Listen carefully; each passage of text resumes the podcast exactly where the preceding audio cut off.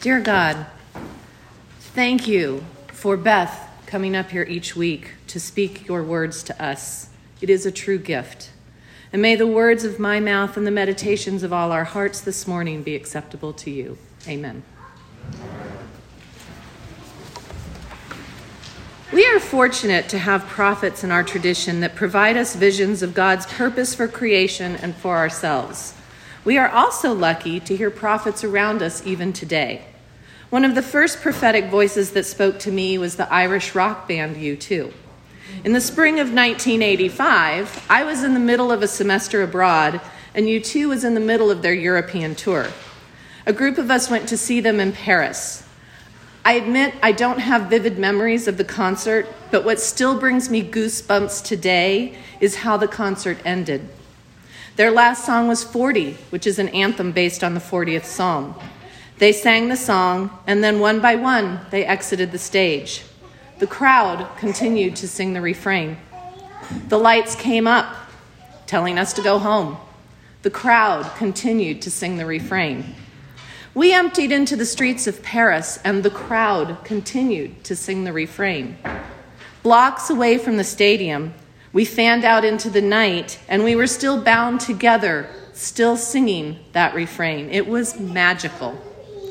That concert was a sort of pilgrimage for me. A pilgrimage is a journey comprised of at least three elements a sacred purpose or destination, seeing U2, a space that attracts many people, the concert experience, and a desire for spiritual benefit, the binding together of strangers in song. Some of you might not think that a U2 concert is a sacred, holy place, and I guess I can respect that. So let's today pilgrimage together with our readings this morning as our guide. Today's lessons point us to a pilgrim's mindset and demonstrate how we accomplish the three elements of a spiritual pilgrimage.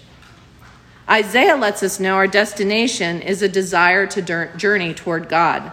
God tells Isaiah that God claims us while we're still in the womb. The claim God makes is that we were created to be the light for the world. God is so certain that our creation is for this purpose. Isaiah reports that God says we are too much to be given the small task of lighting just Israel. Instead, God says, I give you as a light to the nations, that my salvation may reach the end of the earth. Our destination is the world, and our intention is being light to the world. Before we take a first step, God's assumption of our light is already manifest. All we have to do is realize that light and know that the light is for more than ourselves. With this in mind, we come to the 40th Psalm. U2 sings the first verses this way I waited patiently for the Lord. He inclined and heard my cry. He lifted me up out of the pit, out of the miry clay. I will sing, sing a new song. And then the refrain that filled the streets of Paris How long to sing this song? How long? to sing this song. Even if we begin our journey infused with God's light, let's face it, we get stuck and we complain. The psalmist tells us that when we patiently wait for the Lord to hear our cries, God inclines. God lifts us out of wherever, however, we're stuck, so we can continue our sacred destination with a new song on our lips. This is the first element of pilgrimage sacred intention moving through obstacles towards a holy destination. The second element of pilgrimage is that the intention and the destination draws many people to it. There are people who want to be solo travelers. I'm reminded of Martin Sheen's character in the movie The Way, who doesn't even know what a pilgrimage is.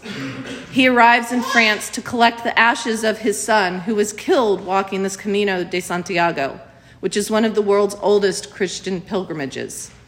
Sheen's character meets a man who tells him the story behind the Camino, and he feels called to honor his son by spreading his ashes on the route he meant to walk.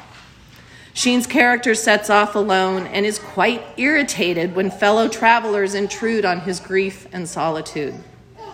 As the pilgrimage, pilgrimage progresses, so does his love for these fellow travelers, so does his gratitude, and so does his reliance on them. Paul's effusive appreciation for his community in the letter to the Corinthians lets us know that we need to be grateful for everyone. I'm guessing, just like Martin Sheen's character, that some of the people that Paul mentions and talks about were challenging. More than likely, some questioned his preaching style, or his way of living, or his interpretations of the Gospels, or just simply wanted to know, why'd you do it that way? But Paul's letter lets us know that, and pretty much every letter he writes, that heaps of praise and gratitude are because he knows these people are bound up in his mission. In the gospel this morning, two of John the Baptizer's disciples hear him proclaim Jesus as the Lamb of God. And when they start to follow after Jesus, John continues by saying, When Jesus turned and saw them following, he said to them, What are you looking for? They said to him, Rabbi, which is translated teacher, where are you staying? He said to them, Come and see. They came and saw where he was staying, and they remained with him that day. But as we know, they stayed with him longer than just that day, and they eventually made Jesus' pilgrimage their own. What are you looking for? Come and see prophetic perfect tense is a literary technique used in the Bible that describes future events that are so certain to happen, they're referred to in the past as if they've already happened. We are asked to live as if God's unfolding creation has already reached its fruition. As I reflect on how these passages are combined and delivered this morning, they reveal prophetic perfect tense. We were formed in the womb by God to, as the light of the world before we encounter the journey itself and any roadblocks. We are thankful for our companions even before we really know who they are or how they will help us. What are you looking for? Come and see. This is something we can ponder every morning when we get out of bed. Come and see that God's plan is so certain to unfold that it's happening right before your eyes, right here, right now. As I talk to you this morning, I'm fully aware of the irony that I'm delivering this message. As was the case with many families who have lived through COVID, suffered a lot, are struggling with a post COVID world and all the mental health challenges that come with it, my family is struggling a lot right now, and so am I. Assuming that there's light and God and a way out of my current situation seems next to impossible. And here's my learning this morning. Jesus didn't do things alone. Even as God incarnate, he surrounded himself with others. Before Jesus took off on his pilgrimage, he assembled community. His first act wasn't to teach, but to gather people who were to become his trusted companions, his support system, even his challengers and his beloved ones.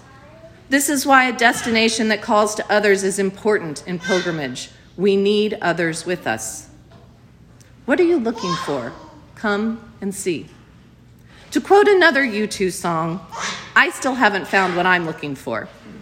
I was searching this past summer when I walked part of the Camino de Santiago. I wasn't sure what I was hoping to learn, but I went and I saw. My journey met the requirements of a pilgrimage, and yet I'm still looking for answers. And that brings us to the third aspect of pilgrimage seeking spiritual benefit. The crucial aspect of our gospel reading that answers this need is this Jesus doesn't answer the question. Jesus doesn't tell the disciples what they should look for. He doesn't give them specifics of where they will find it. He doesn't say, go home and prepare for a long journey. He doesn't even say he's their teacher. He simply says, What are you looking for? Come and see. And then he makes a space for them. Think about the Gospels, and every time someone asks Jesus a question, does he ever really give a direct answer?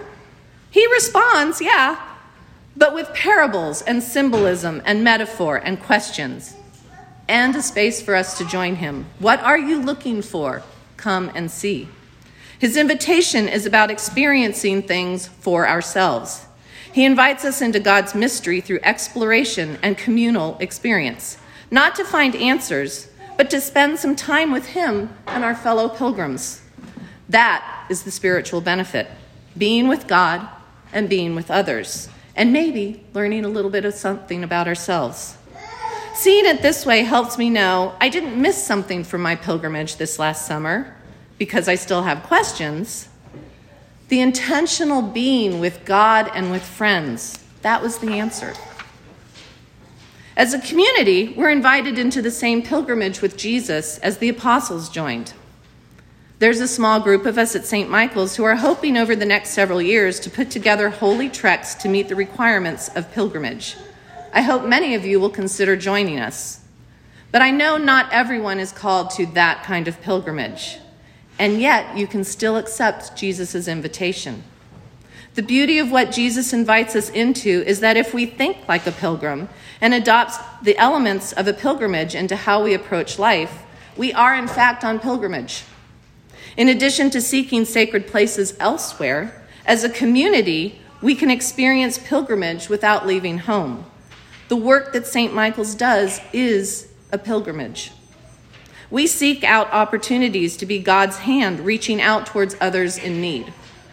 Together at our annual meeting in a few weeks, we reflect on where we experienced light in the past year and we discuss how we live that life in the year to come. We survey our intentions in the mission spend plan as one way God's plan unfolds before us. We continue to support the church's outreach work and maybe invest a little bit more of ourselves into that work in addition to our wallets. We gather in our church pews each week to reflect on beloved community and then step into discomfort to widen our circle of beloved community. These are just some of the ways we at St. Michael's pilgrimage every day. What are you looking for? Come and see. How long to sing this new song God puts on our lips? That is the refrain that the crowd sang into the streets of Paris after a U2 concert in 1985. It seemed like a question then, but I realize today that it's an answer to Jesus' invitation. I will sing this new song for however long it takes, for however long I can sing it. But the song only really works when I'm bound to others singing it with me. So let us commit this morning to sing this new song together for however long we can to continue Jesus' pilgrimage. Thank you. Amen.